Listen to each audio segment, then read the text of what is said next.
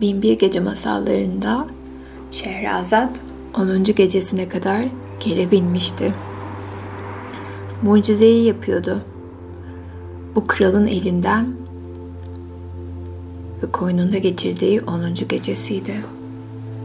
Ve Dünyazat kardeşi ona dedi ki Ey Şehrazat öykünü tamamlasana. Şehrazat da dostlukla ve sunmayı görev sayarak diye yanıt vermiş ve sözünü sürdürmüştü. Ey bahtı güzel şahım! İşittim ki hamal genç kızları bu vaatte bulunduktan sonra pazardan dönen kız ayağa kalkıp önlerindeki sofrayı yeniden düzenlemiş ve hepsi zevkle yiyip içmişler. Bundan sonra mumları tutuşturmuşlar kokulu buhurlar, ötler yakmışlar. Sonra da hepsi birden içmeye, çarşıdan alınan tatlıları yemeye başlamışlar. Özellikle de aynı zamanda gözlerini kapayarak, başlarını sallayarak iyi düzenlenmiş şiirler okuyan Hamal birdenbire kapı vurulduğunu duymuş. Fakat zevkle öyle bir dalmışlar ki onları tedirgin etmemiş bile bu kapının çalışı. Bununla birlikte kapıya bakan genç kız kalkıp kapıya yönelmiş. Sonra geri dönerek onlara bu gece keyfimizi tam olacak. Çünkü kapıda sakalları kesilmiş, sol gözleri sakat üç adam var. Ve gerçekten şaşırtıcı bir rastlantı bu. Bunların çabucak diyar Rum'dan gelme yabancılar olduklarını anladım. Her birinin suratı değişik ama hepsinin yüzleri gülünç olduğu kadar çok iç açıcıydı. Onları içeri alırsak sahillerinde epeyce eğleniriz demiş. Sonra da arkadaşlarına öylesine kandırıcı sözler söylemiş ki sonunda ona öylesi git söyle onlara gelsinler. Ama şartımızı da bilsinler. Sizi ilgilendirmeyen şeyden hiç söz etmeyeceksiniz. Yoksa hoşlanmayacağınız şeyler işitirsiniz diyerek onlara açıkta demişler. Genç kız da neşe içinde kapıya koşarak üç körle birlikte onları içeriye getirmiş. Gerçekten bunların sakalları tıraştı, bıyıkları eğri ve dikmiş. Böylece kalender denen dilencilerin de bağlandıkları tarikat elinden oldukları anlaşılıyormuş. Bunlar içeri girer girmez hazır bulunanlara selamet etmişler. Sonra da birbiri ardına geri çekilmişler. Bunları görünce genç kızlar ayağa kalkıp onları sofraya davet etmişler. Sofraya oturan üç kalender açıkça sarhoş olduğu belli olan hamala bakmışlar. Ve iyice inceledikten sonra onun da kendi tarikatlarına bağlı biri olduğunu anlamışlar ve ''Aa galiba bu da bizim gibi kalender. Öyleyse ona dostça davranmalıyız. Bu uygun olur.'' demişler. Ama Hamal onların düşüncelerini anlayarak birdenbire ayağa kalkmış. ''Tamam, tamam dostlarım, sakin olun. Sizin hakkınızda kötü düşünen yok. Oturun, yiyin, için.'' Ama gidip ilkin kapının üzerindeki yazılı kitabeyi okuyun demiş. Bu sözleri duyan genç kızlar gülmekten katılmışlar ve birbirlerine bu kalenderlerle ve bu hamalla epeyce eğleneceğiz demişler. Sonra da kalenderlerle yiyecekler yemişler. Doğrusu onlar da çok iyilermiş. Sonra kapıya bakan kız kalenderlere içecek sunmuş. Onlar da genç kızın elinden aldıkları içkiyi elden ele dolaştırarak içmişler. Bardak birkaç kez elden ele dolaşıp içindeki bitince kız onlara tamam, tamam kardeşlerim şimdi söyleyin bakalım. Torbalarınızda bizi eğlendirecek birkaç güzel öykü ya da başınızdan geçen şaşırtıcı serüven var mı diye sormuş. Bu soruş biçiminden hoşlanan kalenderler kendilerine müzik aletlerini getirmelerini istemiş. Bunun üzerine kız onlara zillerle donatılmış bir musul tefi, bir de Irak udu getirmiş ve diğeri de İran neyi getirmiş. üç kalender ayağa kalkmış. Biri zille tefi, diğeri uduyu, öteki de neyi almış. Üçü birden çalmaya başlamışlar.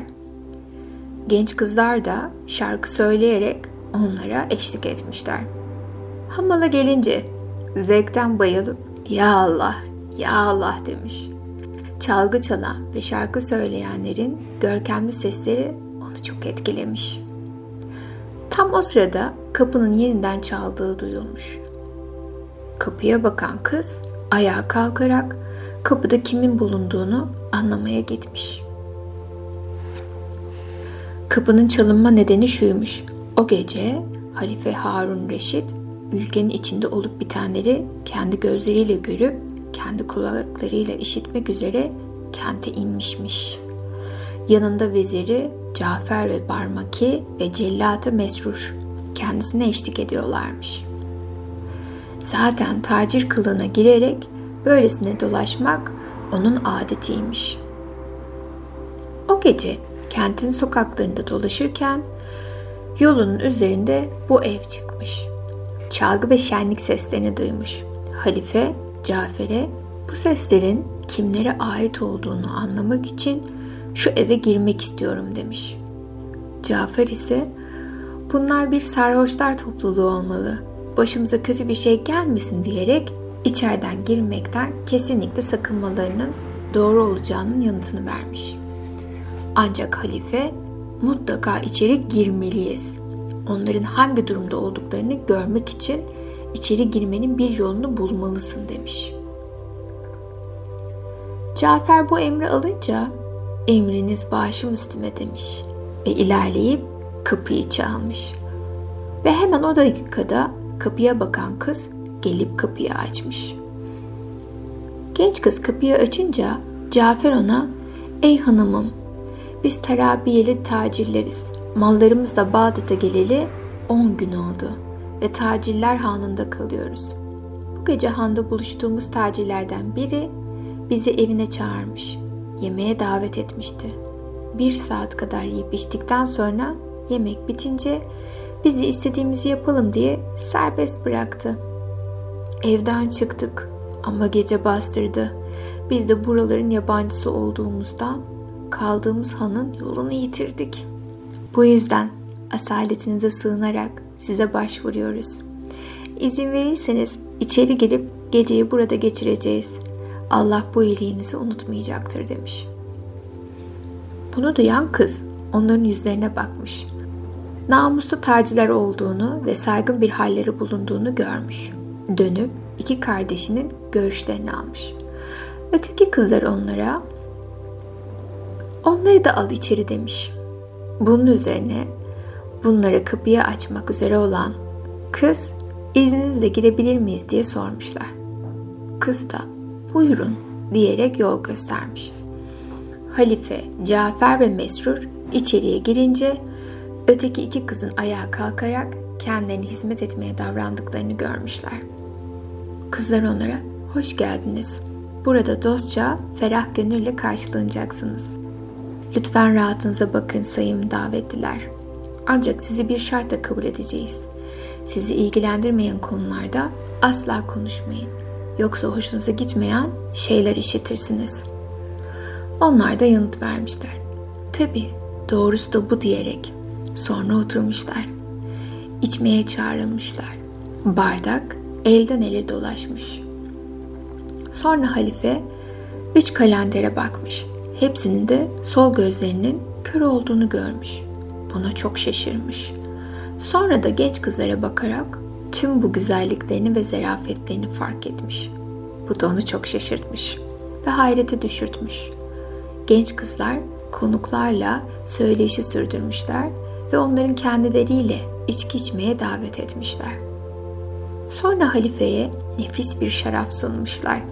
O da ben tövbe etmiş bir hancıyım diyerek reddetmiş. Bunun üzerine kapıya bakan kız ayağa kalkıp onun önüne ince kalkmaklı küçük bir masa, onun üzerine de çini bir kase koymuş.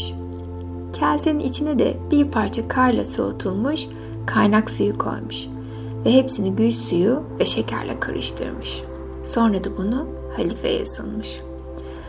Bunu kabul eden halife kıza pek çok teşekkür etmiş ve kendi kendine yarın onu bu davranışında ve tüm yaptıklarından ötürü ödüllendirmeliyim diye düşünmüş.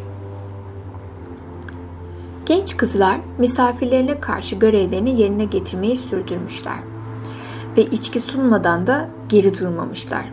Ancak şarap etkisini göstermeye başlayınca ev sahibi olan kız ayağa kalkarak onlara başka emirleri olup olmadığını sormuş. Sonra da çarşıdan dönen kardeşinin elini tutarak ona ''Ey hemşire, ayağa kalk da görevlerimizi yapalım.'' demiş. Kız ona emredersiniz diye yanıt vermiş. Bunun üzerine kapıya bakan kız ayağa kalkarak kalenderlerle salonun ortasında ayrılarak kapılara karşı sıralanmalarını söylemiş. Sonra da salonda daha önce bulunan her şeyi kaldırmış ve yıkamış. Diğer genç kıza gelince hamalı çağırmış ve ona vallahi senin dostluğun pek işe yaramıyor. Haydi bakalım sen burada yabancı değilsin, ev halkından sayılırsın demişler. Bunu duyan hamal ayağa kalkmış, giysinin eteklerini kaldırmış, ucunu sıkıştırıp emriniz başım üstüne demiş. Onlar da ona yerinde bekle demişler. Birkaç saniye sonra çarşıdan gelen kız ona beni izle ve gel yardım et demiş. Hamal onu salonun dışına çıkarırken izlemiş. Orada siyah tüylü iki köpek görmüş ve baka kalmış. Köpekler boyunlarından zincirle bağlıymışlar. Hamal onları almış salonun ortasına getirmiş. O vakit ev sahibi yaklaşmış. Yenlerini kaldırmış ve bir kamçı alıp hamala köpeklerden birini buraya getir demiş. O da zincirlerinden çekerek köpeklerden birini sürüklemiş ve kıza yaklaştırmış. Köpek ağlamaya başlamış ve başını genç kıza doğru kaldırmış. Ama genç kız buna hiç kıpırdamadan elindeki kamçıyı havada savurmaya başlamış. Bunu gören köpek başını aşağıya doğru eğmiş ve korkulu gözlerle kadına bakıyormuş. Ve kadın nareler atıp çığlıklar savurup ağlıyormuş. Ve ağladıkça köpek de haykırıp ağlamaya başlamış. Ve genç kız sesi kısılana kadar ağlamayı sürdürmüş. Sonra bir anda dizlerinin üzerine düşmüş ve köpeğe sarılarak onu iyice göğsüne yaslamış ve köpeğin gözyaşlarını silmiş. İki elini de köpeğin gözyaşlarına doğru koymuş ve onu öpmüş. Sonra da hamala al bunu götür, ötekini getir demiş. Hamal da ikinci köpeği getirmiş ve genç kız onu ilkine yaptıklarını yapmış. Bunu gören halife yüreğinin acımayla dolduğunu ve göğsünün kederden sıkıştığını duymuş. Ve Cafer'e bu konuda genç kıza sormasını istemiş. Cafer ise işaretle susmasını söylemiş. Bundan sonra konağın sahibi kız kardeşlerine dönüp onlara haydi her zaman yaptıklarımızı yapalım demiş. Onlar da baş üstüne demişler. Bunun üzerine konağın sahibi altın ve gümüş kakmalı mermer yatağına çıkmış ve kapıya bakan kız kardeşiyle çarşıdan dönen kıza şimdi bildiklerinizi bize gösterin demiş. Bunun üzerine kapıya bakan kız ayağa kalkmış. Ablasının yanında yer almak üzere yatağa çarşıdan dönen kız da dışarıya çıkmış. Kendi dairesine giren kız yeşil ipekten saçaklarla olan saten bir torba getirmiş. İki genç kızın karşısında durup torbayı açmış. İçinden bir ut çıkartmış. Kapıya bakan kızı uzatmış. O da akort yaparak muzrap vurmuş, aşk ve keder üzerine şu dizeleri okumaya başlamış. Lütfen kaçıp giden uykuyu kirpiklerime geri getir. Sonra da öyle aklım fikrim nereye gitti? Evimde aşkın mekan tutmasına razı olalı. Uyku bana kızdı. Beni terk etti. Soruyorlar bana sanki güvenli ve doğru yolda yürüdüğünü bilirdik. Ne yaptın sen dostum? Söyle bize. Seni kim şaşırttı? Onlara diyorum ki sizi ben değil, o sevgili aydınlatacak. Ben size tek bir yanıt vereceğim. Kanımın, tüm kanımın ona ait olduğunu söyleyerek. Size daima ben kanımı dökmeyi yeğlerim. Onun uğruna tüm ağrılarıyla içimde kalmasına diye yanıt vereceğim. Bir kadın seçmişim. Onda tüm düşüncelerimi, onun imgesini bile yansıtan tüm düşüncelerimi üreteyim diye. Ve de bu imgeyi kovsaydım, içimi ateşe salardım. O yutucu ateşe. Onu görünce siz beni mazur tutarsınız. Çünkü Tanrı'nın da ta kendisi bu mücevheri hayat iksiriyle kuyumsallaştırmıştır. Ve de bu hayat iksirinden kalanlarla narı yoğurdu, inciler döktü. Bana diyorlar ki, ey budala, sen sevgili oyuncağında gerçekten sızlanmalar, gözyaşları ve nadir zevklerden başka şeyler olduğunu mu sanıyorsun? Bilmez misin ki berrak suda izlerken kendi gölgenden başka bir şey göremezsin.'' öylesine bir kaynaktan içmektesin ki tek başına tat alabilmiş olmanın öncesinde ondan nice doyumlar sağlamıştır. Onlara sanmayın ki diyorum içerken beni sarhoşluk sarmıştır. Sadece bakarken sarmış olmuşumdur. Ve bu sadece sözlerimden uykuya kovmuştur. Ve beni böyle tüketen asla geçmişin olayları değildir.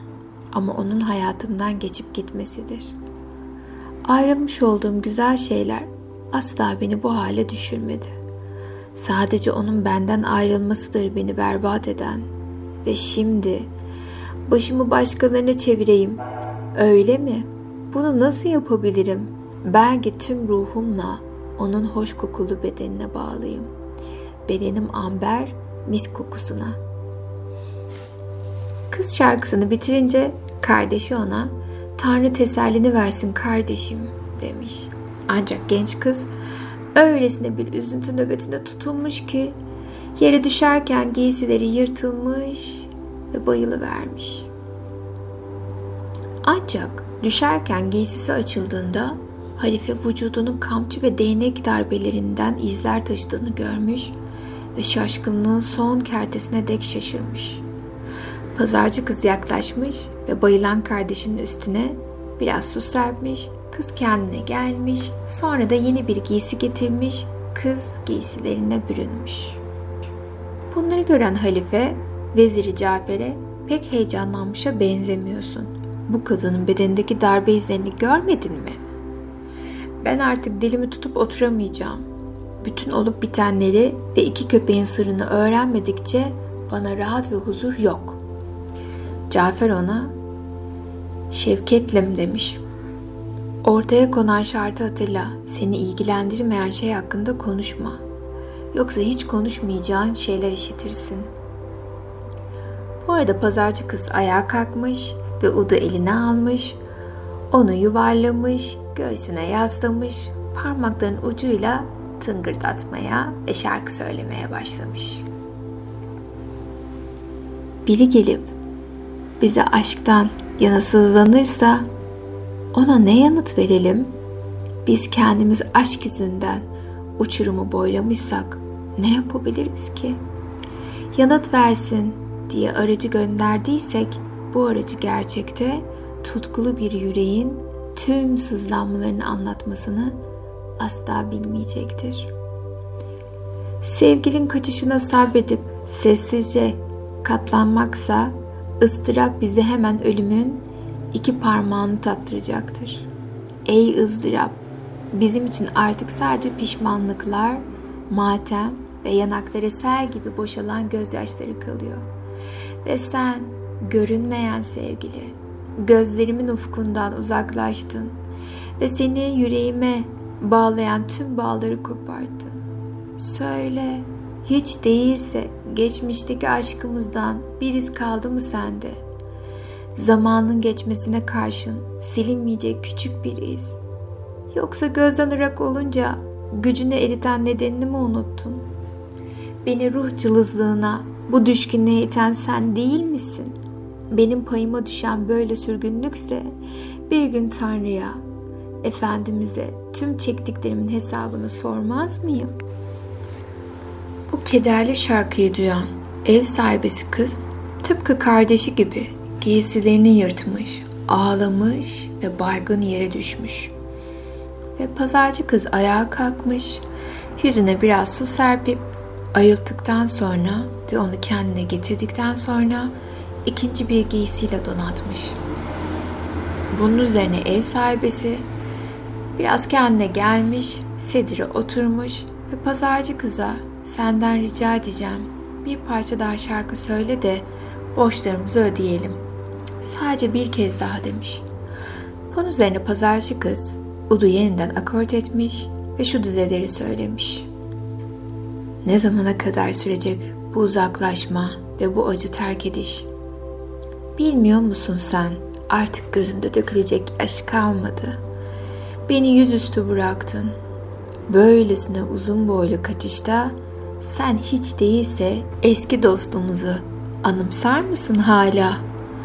Şayet nankör talih aşkı düşen erkekten yana olsaydı zavallı kadınlar sadakatsiz sevgililerine sistem yağdıracak tek günün bile bulamazdı.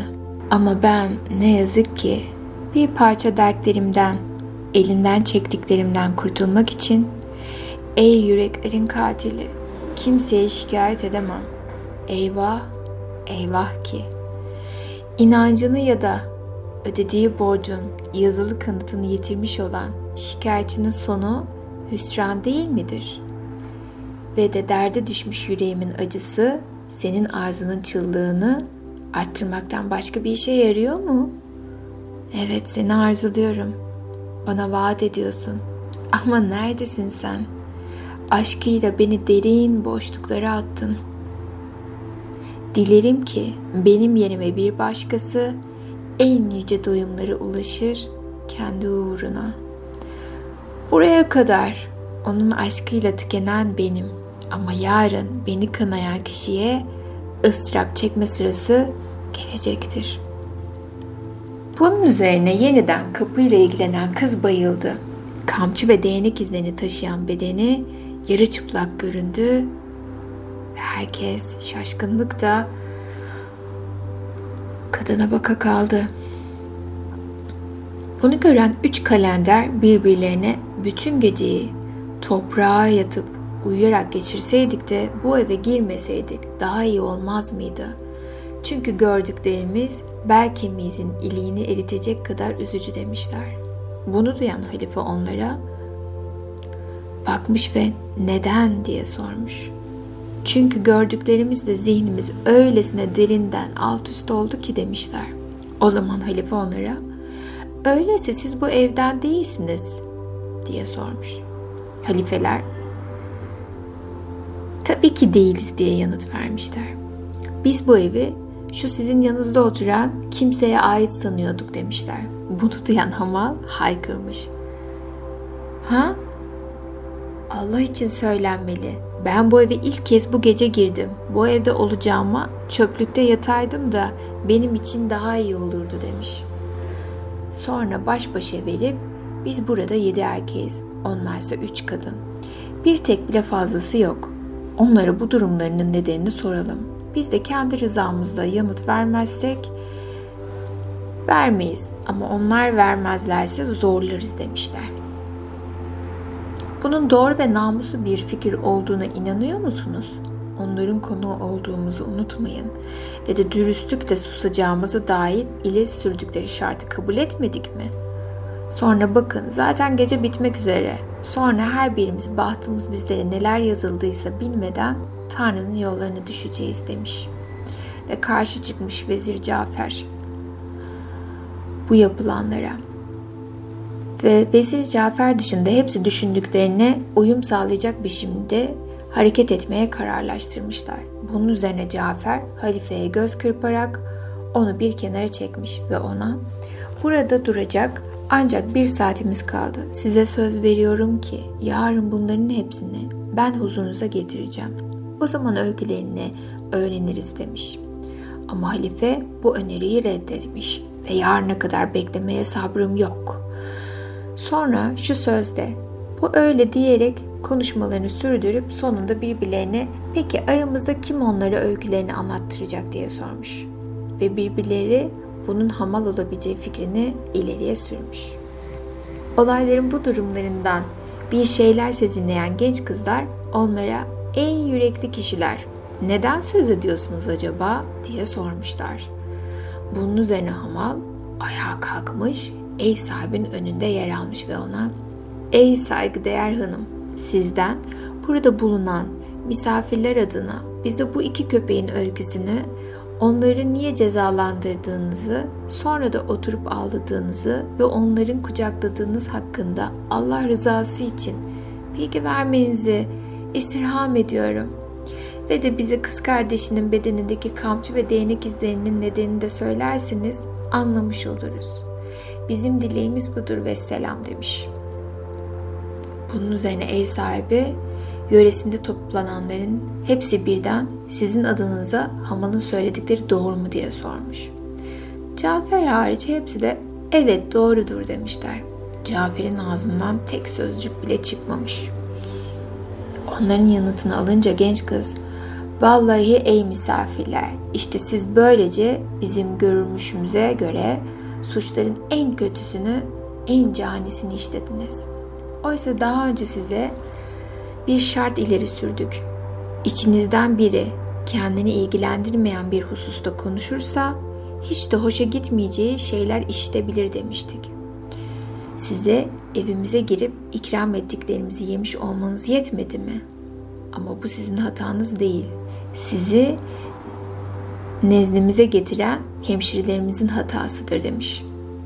Bu sözlerden sonra yenlerini kıvırıştırmış, ayağını üç kez toprağa vurmuş ve hey çabuk koşun diye haykırmış. Birdenbire önüne perde çekilmiş, dolaplardan biri açılmış, içinden ellerinde keskin paraları olan yedi tane iri kıyım adam çıkmış. Kız onlara dilleri pek uzun olan bu kişilerin ellerini bağlayın ve de bir de birbirlerine ekleyin demiş.'' ve görevli adamlar emri yerine getirmişler. Ev hanımının ey erkek bakışından uzaktaki gizli çiçek başkalarını uçurmamız için izin veriyor musunuz diye sormuşlar. Kız bir saat kadar bekleyin. Çünkü başlarının kesilmesinden önce kim olduklarını öğrenmek istiyorum yanıtını vermiş.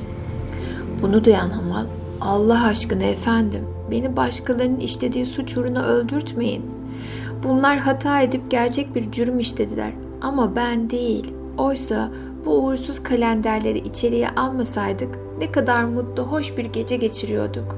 Çünkü bu kötü görünüşlü kalenderler daha içeri girer girmez en göz kamaştırıcı bir kenti bile harabeye çevirirler demiş. Ve şu dizeyi okumuş. Kudreti tarafından affedilmek ne kadar iyidir. Hele savunmasız birine sağlanmışsa ve sen aramızdaki sarsılmaz dostluğa güvenerek sana yalvarıyorum. Suçlu yüzünden suçsuzu öldürme sakın. Hamal sözünü bitirince genç kız gülmeye başlamış. Bu anda Şehrazat sabahın yaklaştığını görmüş ve yavaşça susmuş. Ve sözünü 11. gecede devam ettirmiş. Ey bahtı güzel şahım, İşittim ki genç kız hiddete kapıldıktan sonra gülmeye başlayınca erkek grubuna yaklaşmış ve ne anlatılması gerekiyorsa bana anlatın. Çünkü birkaç saatlik ömrünüz kaldı. Zaten böyle sabır gösteriyorsam sizlerin fakir kimseler olmanızdandır. Zira siz kabilenizin en saygınları ya da en zenginleri arasında bulunsaydınız ya da yöneticilerinden olsaydınız sizi cezalandırmak için çok daha aceleci davranırdım demiş. Bunu duyan halife Cafer'e vay başımıza gelenler Cafer kim olduğumuzu ona açıkta yoksa bizi öldürtecek demiş. Cafer layık olduğumuzdan başka bir şey gelmedi başımıza diye yanıt vermiş. Ancak halife ciddi olunması gereken bir sırada zevzeklikler yapmaya gerek yok. Her şeyin bir sırası var demiş. Bunun üzerine genç kız kalenderleri çağırmış ve onlara sizler kardeş misiniz diye sormuş. Hayır bizler sadece fakirlerin en fakirleriyiz. Mesleğimizi vantuz çekerek ve hacamat yaparak kazanırız diye yanıt vermiş. Bunun üzerine kız içlerinden birine sormuş. Tek közlü olarak mı doğdun? O da yok vallahi ama gözümü yitirişimin öyküsü öylesine şaşkınlık vericidir ki gözün bir köşesine yazılsaydı onu saygıyla okuyanlara bir ders olurdu demiş. İkincisi, üçüncüsü de aynı yanıtı vermişler. Sonra da hepsi birden her birimiz ayrı bir ülkedeniz ve öykülerimiz şaşırtıcı, serüvenlerimiz olağanüstü gariptir demişler. Bunu duyan genç kız onlara dönüp her birinizin öyküsünü ve evimize geliş nedeninizi anlatın. Sonra da teşekkür için elini alnına götürüp kendi bahtına yürüsün demiş. İlerleyip öyküsünü anlatan hamal olmuş. Ey efendim ben erkek halimle bir hamaldan başka bir şey değilim. Alışverişe çıkan hemşerilerinizden biri beni tuttu ve pazarı yapıp benimle buraya geldi. Burada sizin de çok iyi bildiğiniz şeyler başıma geldi. Onları tekrarlamak istemiyorum. Nedenini bilirsiniz. Benim tüm öyküm bu işte. Zira tek bir şey söz eklemeyeceğim. Size selamet ederim demiş. Bunun üzerine genç kız ona haydi öyleyse yerinde olup olmadığını anlamak için elini başına koy demiş. Saçını sıvazla ve çek git. Ama Haman yok vallahi buradan arkadaşlarım öykülerini dinlemeden gitmek istemiyorum demiş. Bunun üzerine kalenderlerden birisi öyküsünü anlatmak için ilerlemiş ve demiş ki Birinci kalenderin öyküsü başlamaktadır. Ey hanımım, benim sakalımı kesmeye zorlayan ve gözümün yitirmeme neden olan olayı size bildireceğim. Bilin ki benim babam bir şahtı. Onun da bir başka ülkede şah olan bir kardeşi vardı. Doğumumla ilgili olarak annemin beni dünyaya getirdiği gün bir tesadüf eseri amcamın da bir erkek çocuğu olmuştu. Yıllar geçti. Ben ve amca oğlum büyüyüp delikanlılık çağına girdik. Size söylemem gerekir ki birkaç yılda bir amcamı ziyaret ederek orada birkaç ay kalmayı adet edinmiştim. Onu son ziyaretimde amcamın oğlu beni her zamankinden daha eli açık ve daha cömert karşıladı. Koyunlar kestirdi, onuruma hem de ender şaraplar damıttı. Sonra içmeye başladık. O kadar çok içtik ki şarap bize egemen oldu. Bunun üzerine amcamın oğlu bana, ''Ey amcamın oğlu, bambaşka bir sevgiyle sevdiğim senden önemli bir şey yapmanı istiyorum. Dilerim ki bunu reddetmeye ya da yapmayı kararlaştırdığım şeyden beni vazgeçmeye kalkışma dedi.'' Onu kuşkusuz ve de tüm dostça ve cömertçe bir yürekle diye yanıt verdim. Bunun üzerine tam güven sağlamak için bana kutsal dinimiz üzerine yemin verdirerek bu en kutsal güvenceyi aldı. Sonra birden ayağa kalktı ve birkaç anlık bir ayrılmadan sonra ardında süslü harika kokular sürülmüş ve de hatırı sayılı bir bedelle sağladığı anlaşılan gösterici giysilerle bürünmüş bir kadınla geri döndü ve bana bu kadının elinden tut ve sana göstereceğim yere kadar önümden git dedi. Ve iyice anlamamı sağlayacak biçimde açıklamalar yaparak bana bir yer belirledi. Orada başka mezarlar arasında bir türbe bulacaksın. Beni orada bekle dedi. Bunu reddedemezdim. Zaten sağ elimi kaldırarak ettiğim yemin karşısında sözümden de dönemezdim.'' Kadının elinden tuttum. Yola çıktım ve onunla türbenin kubbesinin altında buluştum. Orada oturup amcamın oğlunu beklemeye başladık. Biraz sonra onun elinde dolu bir tasla bir çorba alçı ve bir küçük baltayla içeri girdiğini gördük. Doğruca kubbe altındaki mezara yöneldi ve mezarın üzerindeki taşları birer birer kaldırdı. Bir yana yığdı Sonra da elindeki baltayla mezarın topraklarını küçük bir kaya büyüklüğünde demir bir kapak meydana çıkasıya kadar kazıdı. Kapağı açtı. Altından aşağı doğru inen kemerli bir merdiven görüldü. Bunun üzerine kadın döndü ve işaret ederek ona hadi bakalım seçimini yap dedi. Kadın merdivenden indi ve gözden kayboldu. Bunun üzerine yeğenim bana döndü ve amcamın oğlu bana sağladığın hizmeti tamamlamanı diliyorum senden. Ben de inip şuraya girince kapağı yeniden kapatacak ve toprağı eskisi gibi üzerime yığacaksın. Böylece yüklendiğin hizmeti tamamlamış olacaksın. Torbada bulunan bu altıyla tasta bulunan suya gelince onları iyice karıştır, sonra mezar taşının önceki haline getir.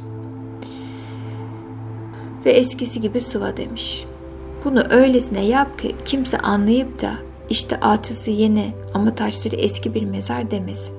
Çünkü ey amcamın oğlu bu pekala mümkündür. Çünkü ben bir yıldır burada çalıştım ve bunu Tanrı'dan başka bilmiyordum. Senden dileğim budur. Sonra da ekledi. Ey amcamın oğlu, Tanrı beni senden ayrılmanın hüznüyle kahretsin inşallah dedi. Sonra da merdivenden inip mezara gömüldü. Gözlerimden hayali silinince ayağa kalktım. Benden yapmasını istediklerini yaptım. Öylesine ki mezar eskisi gibi oldu. Sonra amcamın sarayına döndüm. Ama amcam sürekli avındaydı. Ben de yatmaya gittim. Ertesi gün sabah olunca bir gece önce olup bitenleri düşünmeye başladım. Öncelikle kendim ile amcamın oğlu arasında geçenleri ve yaptığım işten dolayı pişmanlık duydum. Ama pişmanlık bir işe yaramıyor. Bu yüzden mezarlığa döndüm ve söz konusu mezarı aramaya başladım. Ama bir türlü bulamadım. Akşama kadar araştırmamı sürdürdüm. Bir sonuç bulamadım. Bunun üzerine saraya döndüm. Ve ne bir şey içebildim ne bir şey yiyebildim. Tüm düşüncem amcamın oğlunun anısına takılıyordu. Ne olup bittiğini bir türlü kavrayamıyordum. Bu yüzden sonsuz bir kedere düştüm ve sabahlara kadar üzüntüyle kahroldum. Amcamın oğlunun yaptıklarını düşünerek ertesi sabah yeniden mezarlığa gittim. Onu dinlemekle nedenle hata ettiğimi pişmanlıklarla dolmuştum. Ama bulma olanağını sağlamaksızın bütün mezarlar arasında onu yeniden aradım. Bu araştırmalarımı yedi gün sürdürdüm. Bir türlü mezarın gerçek yerini bulamadım. Bunun üzerine kaygılarım ve kötü yorumlarım o derece oldu ki çıldırıyorum sandım. Dertlerime bir çare ve bir huzur bulmak üzere bir gezi düzenledim ve babamın yanına dönmek üzere yola çıktım. Babamın ülkesinin kapısına vardığım anda bir grup adam ortaya çıktı. Üzerime atlayıp kollarımı bağladılar. Bu davranışı son kere de şaşırdım. Çünkü bu ülkenin sultanının oğluydum. Bunlarsa babamın hizmetçileri ve benim genç kölelerimdi.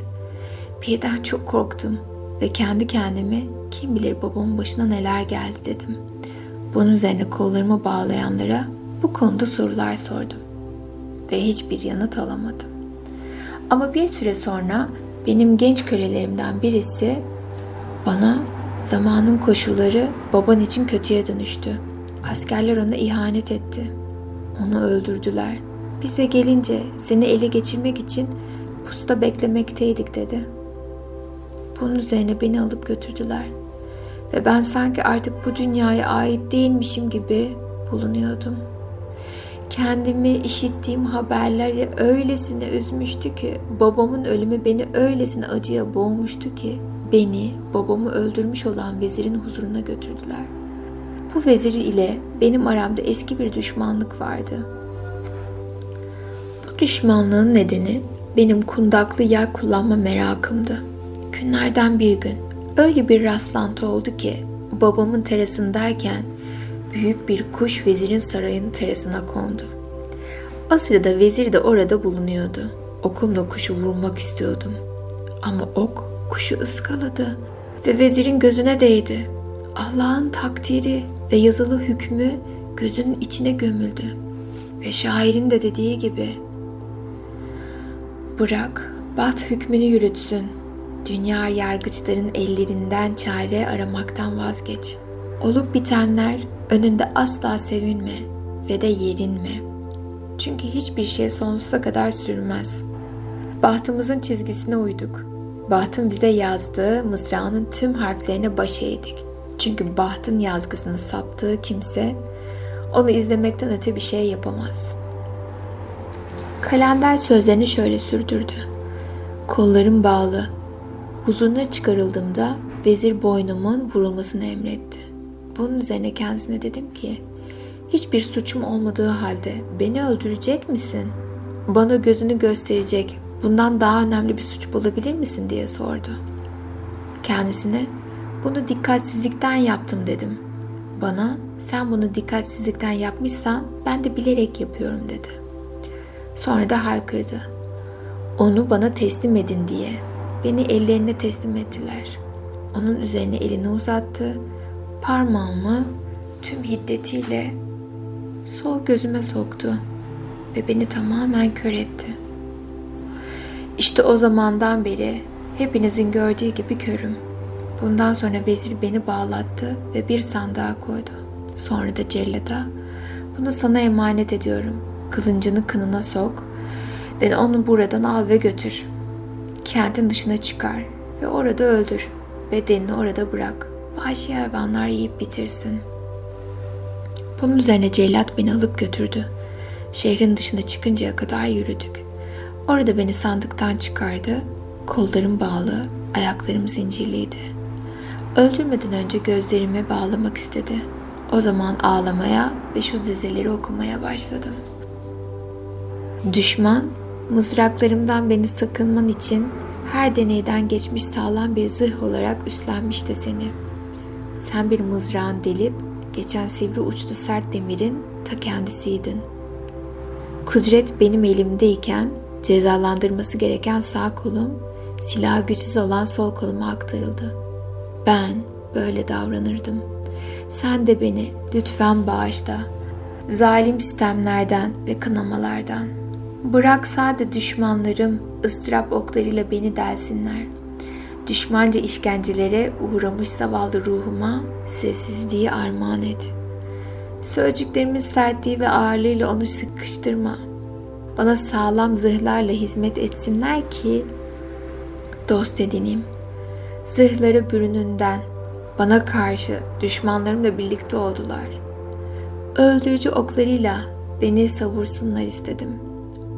Okları donandılar ama kalbimde yara açtılar. Ateşli bir ruhla yürekler ürettim. Onları sadık kılmak istedim. Sadık oldular evet ama başka aşklar için. Sebatlı olsunlar diye tüm gayretimle emek verdim onlara. Sebatlı oldular evet ama ihanetle oldular. Cellat okuduğum bu dizeleri duyunca bir zamanlar babamın cellatı olduğunu hatırladı. Ve de ona bizzat yaptığım iyilikleri de. Ve bana sen benim yıllardır hayatımı adadığım şahımın oğlusun. Ben seni nasıl öldürebilirim ki? Ben ki senin itaatkar kölenim dedi. Sonra da haydi kaç hayatını kurtarıyorum. Ama bu ülkeye bir daha gelme. Yoksa mahvolursun ve beni de seninle beraber mahvedersin demiş. Hani şair ne demiş? Git, kurtar kendini dostum, kurtar canını tüm bağların zulmünden ve bırak evleri, onları inşa edenlere mezar olsunlar. Git, seninkinden başka topraklar bul, kendi ülkenden başka ülkeler ama asla kendi canından başka can bulamazsın. Düşün. Tanrı'nın toprakları sonsuz genişlikteyken seni alçaltan bir ülkede yaşamanın ne kadar anlamsız, ne kadar şaşırtıcı bir şey olduğunu, yine de Tanrı bir kimsenin yazgısını belirli bir yerde öleceği üzere yazmışsa, bahtını çizdiği ülkede ölmekten başka elinden ne gelir? Ve özellikle unutma ki bir arslanın boynu, o arslanın ruhu tüm özgürlük içinde gelişip büyümedikçe gelişip büyümez. Cellat bu düzeleri okuyup bitirince ellerini sarılıp öptüm. Ben de gerçekten kurtuluşu uzaklara kaçıp gitmekte buldum. Oradan uzaklaşırken ölümden kurtulduğumu düşünerek gözümü yitirmenin acısını unuttum. Gezimi sürdürürken amcamın ülkesine ulaştım. Onun huzuruna çıktım ve ona babam ile başıma gelenleri ve gözümü nasıl yitirdiğimi anlattım. Bunu duyunca gözyaşlarına boğuldu ve haykırarak ''Ey kardeşimin oğlu, sen gelip dertlerime dert kattın. Ben de sana zavallı amcanın oğlunun günlerden beri ortalıktan gittiğini, başına ne geldiğini bilmediğimi ve hiç kimsenin de onun nerede olduğunu bulamadığını bildirmeliyim dedi. Yanı sıra öylesine ağlamaya başladı ki sonunda dayanamayıp bayıldı. Kendine geldiğinde bana çocuğum amcanın oğlu için nedenle üzüldüğümü gördün. Sen de gelip babanın ve kendinin başına gelenleri anlatarak beni kahretti. Ama senin yaşamını yitirmektense gözünü yitirmiş olmanı, yeğe tutmanı dilerim dedi. Bu sözleri üzerine amcamın oğlunun başına gelenleri ondan saklayamadım. Ona tüm gerçeği açıkladım. Sözlerimi duyunca amcam sonsuz bir sevince kapıldı. Gerçekten oğlu için verdiğim bilgi onu çok sevindirmişti. Bana bu mezarı çabuk göster dedi. Ben de vallahi amca yerini bilemiyorum. Orayı bulmak için çok mezarlığa gittim. Bir türlü yerini bulamadım dedim. Bunun üzerine ben ve amcam mezarlığa gittik. Ve bu kez sağa sola bakınırken sonuna mezarı tanıdım. İkimiz de çok sevindik. Ve türbenin içine girdik. Toprağı ve kapağı bulduk. Ben ve amcam 50 ayak merdiveninden indik. Merdivenin sonuna ulaşınca bize doğru bir dumanın yükseldiğini gördük. Adeta bizi kör edercesine. Ancak amcam söylenen tüm korkularını dağıtan bir duaya başladı. Yüce ve kudretli Tanrı'dan daha yüce ve daha kudretli varlık yoktur diyerek. Bunun üzerine ilerledik. Her türlü hutubat, her çeşitten yiyecek ve de başka şeylerle dolu bir salona ulaştık. Salonun ortasında örtüyle çevrelenmiş bir yatak vardı. Amcam perdeyi geçip yatağa baktı. Orada oğlunu kendisiyle birlikte mezara inen kadının kollarında buldu. Ama ikisi de kömür gibi simsiyah olmuşlardı. Sanki ateş dolu bir çukura atılıp yanmışlar gibi. Bunu gören amcam oğlunun yüzüne tükürdü ve bunu hak etmişsin sen alçak. Kötü dünyanın cezası bu. Ama öbür dünyada görülecek hesap var ki daha müthiş ve daha acımasızdır diye haykırdı. Bunu söyleyerek yeniden suratına tükürüp ayağından pabucunu çıkarıp oğlunun suratına fırlattı. Pabucun tabanı oğlanın suratına rastladı. Övgünün tam burasında Şehrazat sabahın yaklaştığını gördü. Verilen izinden daha fazlasını yararlanmayı istemediğinden sustu. Ve yeniden gece olduğunda 12. geceye ulaşmıştı Şehrazat ve sözlerine Ey bahtı güzel şahım işittim ki Halife ve Cafer'in de dahil olduğu tüm topluluğun önünde kalender genç kıza öyküsünü anlatmaya şöyle devam etmiş. Amcam pabucun tabanıyla oğlunun yüzüne vurduktan sonra orada kömür kesilmiş yatan bir ölüye karşı yapılan bir hakaret şaşkınlıkla karşıladım ve amcamın oğlu adına çok üzüldüm. Özellikle genç kadınlarla birlikte onları böyle kara kömüre dönmüş görünce sonra şöyle söyledim. Aman Allah'ım amca bir parça gönlünün kederi yatışmıştır. Ben tüm benliğim ve yüreğimle çocuğunun başına gelenler için üzüntü duyuyorum. Özellikle bu hale düşmelerine, genç kadınla birlikte kara kömüre dönüşmelerine ve de sana bir baba olarak bununla yetinmeyip pabucunun tabanıyla oğlunun yüzüne vurmana amcam bunu duyunca şu öyküyü anlattı. Ey kardeşimin oğlu bil ki şu benim oğlum çocukluğundan beri kendi öz kız kardeşinin aşkıyla tutuşmuştur. Ben hep onu kızından uzak tuttum. Kendi kendime de sakin ol. Bunlar daha çok genç diyordum. Ama hiç de öyle değilmiş. Ergenlik yaşlarına ulaşır ulaşmaz Aralarında yakınlık oluverdi. Bunu öğrenince ilkin inanmadım doğrusu. Yine de onu müthiş azarladım ve dedim ki bu alçakça hareketlerden sakın. Ne senden önce ne de senden sonra kimse bunu yapmamıştır ve yapmayacaktır. Yoksa hükümdarlar arasında ölünceye kadar utanç ve iğrençlik içinde kalacağız. Ve atlı Tatarlar tüm dünyaya öykümüzü aktaracaklar. Bundan dolayı hareketlerine çok dikkat et. Yoksa seni lanetler ve öldürürüm dedim. Sonra kızdan onu ayırmak için gayret gösterdim. Kızı da ondan. Ama öyle anlaşıyorlar ki bu alçak kız onu dayanamayacak kadar çok seviyormuş.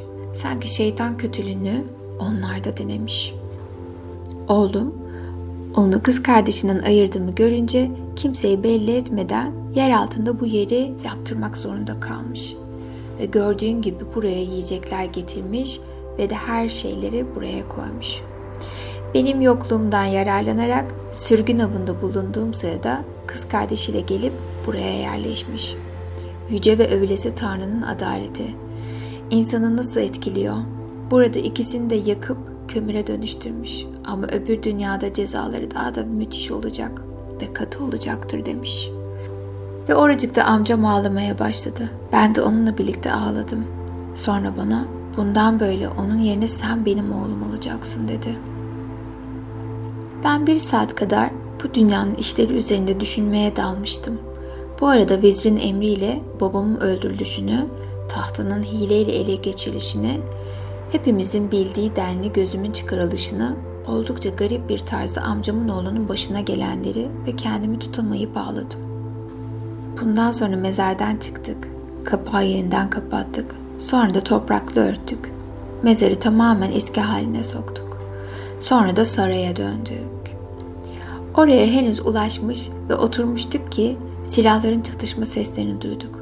Ardından borazan ve davul sesleri, sonra da savaşçıların konuştuklarını gördük. Tüm kent uğultularla, gürültülerle ve atların nallarından çıkan tozlarla dolmuştu ve ruhumuz olup biteni anlamaktan gelen şaşkınlık içindeydi. Sonunda amcam Şah bütün bunların nedenini sordu. Ona kız kardeşin vezir tarafından öldürülmüş. Sonra da aynı vezir tüm askerler ve birliklerini toplayarak acele buraya şevk etmiş. Kenti baskından elde etmek için. Kente oturanlara karşı duramayacaklarını anlamışlar. Böylece kenti kolayca elde etti diye yanıt verdiler.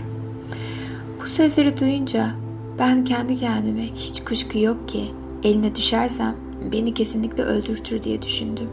Ve yeniden dert ve kaygılar ruhuma birikmeye başladı. Yeniden annem ve babamın başlarına gelen felaketleri düşünerek hüzünlendim. Artık ne yapacağımı bilemiyordum. Öte yandan ortaya çıkarsam kente oturanlar ve babamın askerleri beni tanıyacaklar ve beni öldürecekler. Oradan yok etmek için arayacaklardı. Bu yüzden sakalımı kazımaktan başka çare bulamadım. Ve sakalımı kazıdım. Başka giysiler giyerek kılığımı değiştirdim ve kenti terk ettim. Ve bu Bağdat şehrine doğru yol aldım. Burada güvenli olacak ve beni Emir Mumin'in Harun Reşit'in sarayına götürecek birini bulacaktım. Ona bütün öykümü ve serüvenlerimi anlatacaktım. Başıma neler geldiğini, herhangi bir dert gelmeden bu gece Bağdat'a ulaşmam lazımdı. Nereye gideceğimi, ne yandan geldiğimi bilmiyordum. Şaşkınlık içindeydim. Birdenbire kendimi bu kalenderlerle karşı karşıya buldum. Ona selam verdim ve ben bir yabancıyım dedi. O da ben de yabancıyım dedi. Dostça konuşurken bir de baktık ki üçüncü bir arkadaşımız olan şu kalender bize doğru yaklaştı. Selam verdi bize. Ben burada yabancıyım dedi. Biz de selam alıp biz de yabancıyız dedik. Böylece karanlık bizi ansızın bastırıncaya kadar birlikte yürüdük.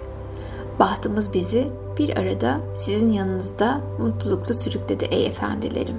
Ve ben kesik sakalımın ve oyulmuş gözümün öyküsüyle bu kadarım demiş.'' Birinci kalenderin anlattığı öykü üzerine genç kız ona pekala hadi bakalım şimdi sıra başını okşa ve çabuk uzaklaş buradan demiş. Ama birinci kalender ona ey hanımım buradaki bütün arkadaşlarım öykülerini işitmedikçe gitmek istemiyorum demiş. Bütün bu zaman sürecinde orada bulunan bu şaşırtıcı öykülere hayran kalmışlar.